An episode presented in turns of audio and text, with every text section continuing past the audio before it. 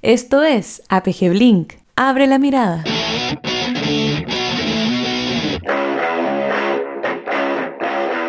Hola a todos, bienvenidos a un nuevo episodio de Blink.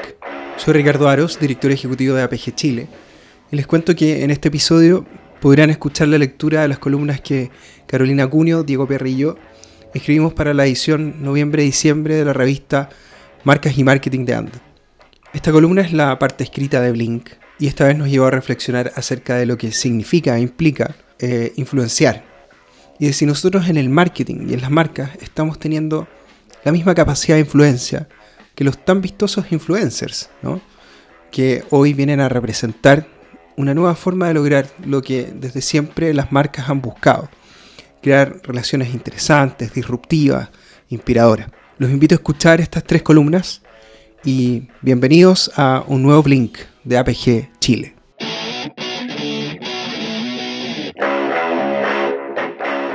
¿Somos capaces de influenciar? Uno de los recursos más utilizados por el marketing de los últimos tiempos son los influencers. Personas más o menos conocidas que se asocian a las marcas transfiriendo valores, personalidades o un estilo de vida. Y al reflexionar sobre esta herramienta y su poder de influir en el mundo de hoy, surgen diferentes ángulos de análisis. El primero es entender cómo funciona la influencia. ¿Cuál es el mecanismo que permite para que este tipo de asociaciones sea efectiva en el mundo del marketing? Y esto remonta a la psicología social y al comportamiento humano.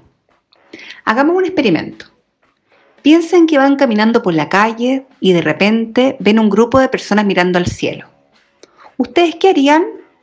La respuesta responde a un instinto humano y es mirar al cielo tal como lo hacen los demás. Otros ejemplos de influencia son esas risas exageradas que se ponen en algunos shows y que sirven para contagiar a los demás y hacer que la gente se ría más. Y todos estos ejemplos nos hablan de la capacidad de algo o de alguien de influenciar. Si pensamos en los influencers, vemos que el mecanismo es similar a lo antes descrito. Vemos a alguien que conocemos y nos gusta y que tiene la capacidad de influenciarme y en su asociación a determinada marca, esta ingresa en mi radar o se fortalece la valoración que yo ya tengo de esta. Pero cuando miramos bajo este prisma lo que ocurre en el territorio de las marcas, la mirada se nos vuelve crítica y surge el cuestionamiento. ¿Un influencer es capaz de ejercer influencia más, más que mi marca? Y esto desde mi punto de vista merece atención.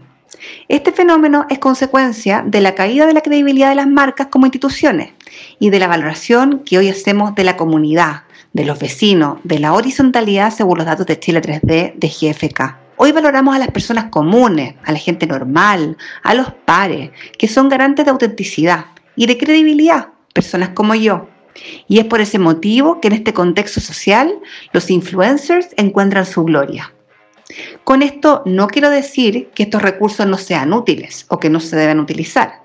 De hecho, funcionan muy bien.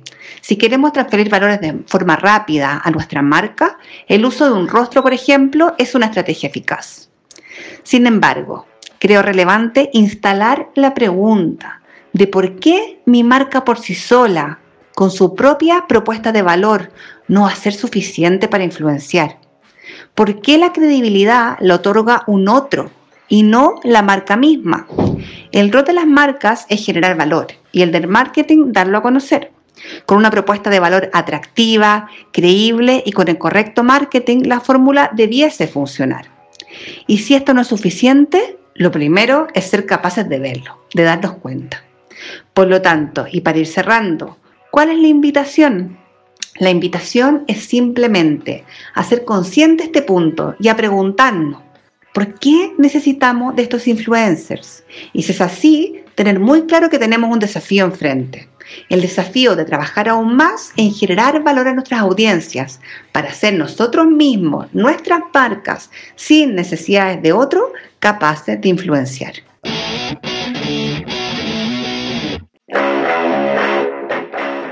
Haz lo que no puedes hacer, por Ricardo Aros.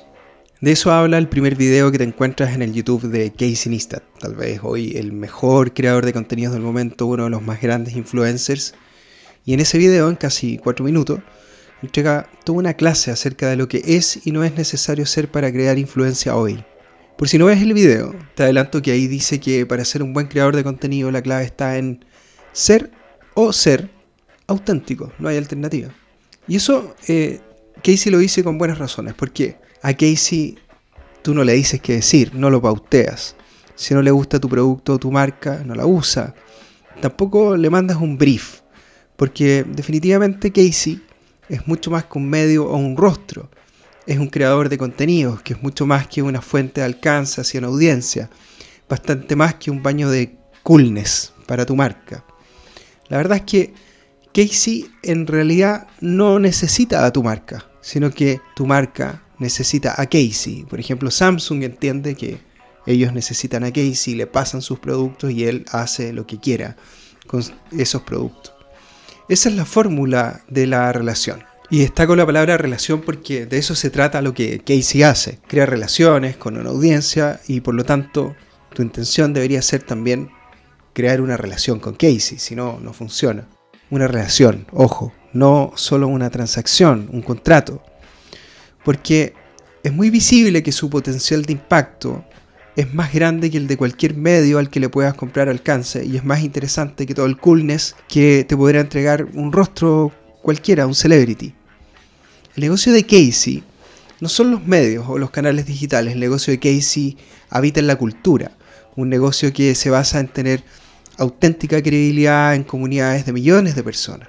Una credibilidad que no se sostiene de manera publicitaria, sino que apunta de mucho, mucho compromiso. Casey obviamente es un gran referente, y, y no solo en esto de los creadores de contenido de los influencers, sino para entender lo que algunos dicen acerca de que es momento de crear marcas culturales. Marcas que logran lo que logran porque más que tener, más que comprar o auspiciar, eh, logran tener cierta presencia en un tema o en un ámbito en el que se involucran tanto que llegan a construir autoridad. Casey es como Red Bull en los deportes extremos, es como Dove en el autoestima, es como tu marca debería ser o querer ser en tu propia categoría. Entonces, volviendo a Casey ya este ejemplo, ¿por qué usarlo? ¿Por qué usar a Casey? ¿O por qué querer ser como Casey? La respuesta es simple, porque el estándar de hoy exige lo que Casey ofrece, relaciones auténticas, jugadas, atrevidas en la búsqueda de proponer algo relevante y siempre distintivo relaciones que pueden contener transacciones, pero relaciones que al fin y al cabo permiten y motivan la convivencia más allá de la compra. Ante alguna pregunta que pueda aparecer por ahí, ¿me bastaría con comprar entonces cierto paquete de contenidos con un influencer para llegar a ser influyente? Claro que no. Si es que alguien preguntara, ¿hay algún case en Chile? Yo diría que así de potente no. Pero hay varios con los que sería interesante relacionar una marca. Me pregunto si también es suficiente contratar a un influencer que asegure alcance o que me haga ver más cool. Tampoco. La clave, insisto, está en encontrar la unión entre el alcance, el coolness y sobre todo la autenticidad. La autenticidad que nos va a permitir, de verdad, construir esas relaciones auténticas como las que construye Casey en sus videos tan tan influyentes.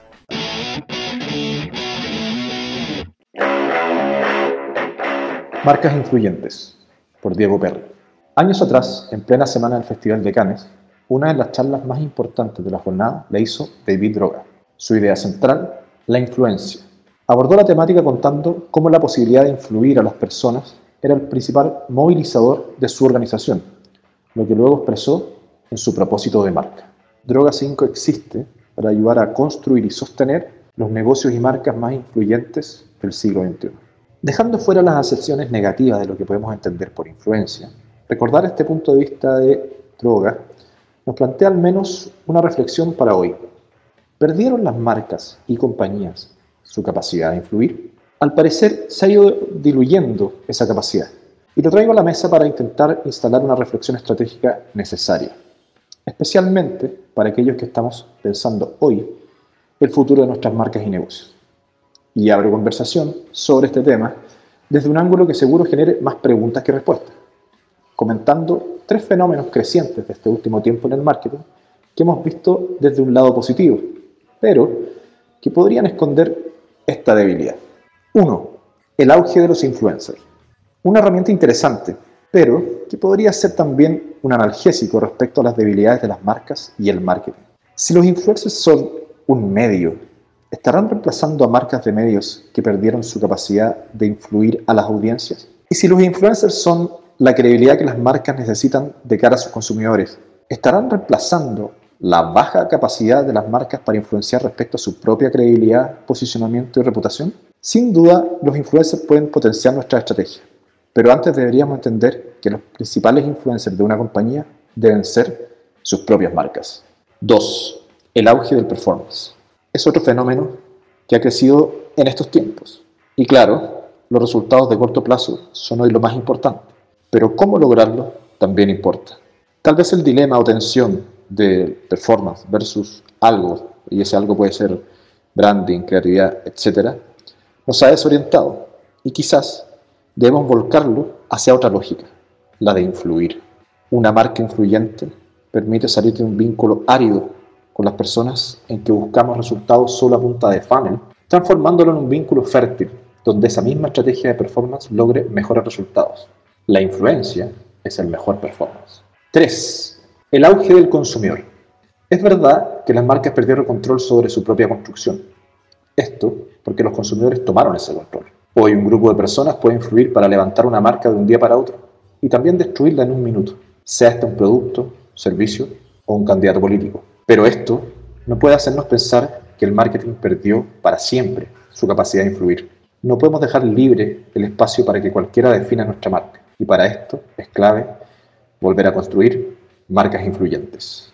En tiempos de urgencia por resultados, urgen marcas influyentes. Tal como Droga titulada su charla, nuestro objetivo es la efectividad, nuestra estrategia es la influencia. Esto fue APG Blink.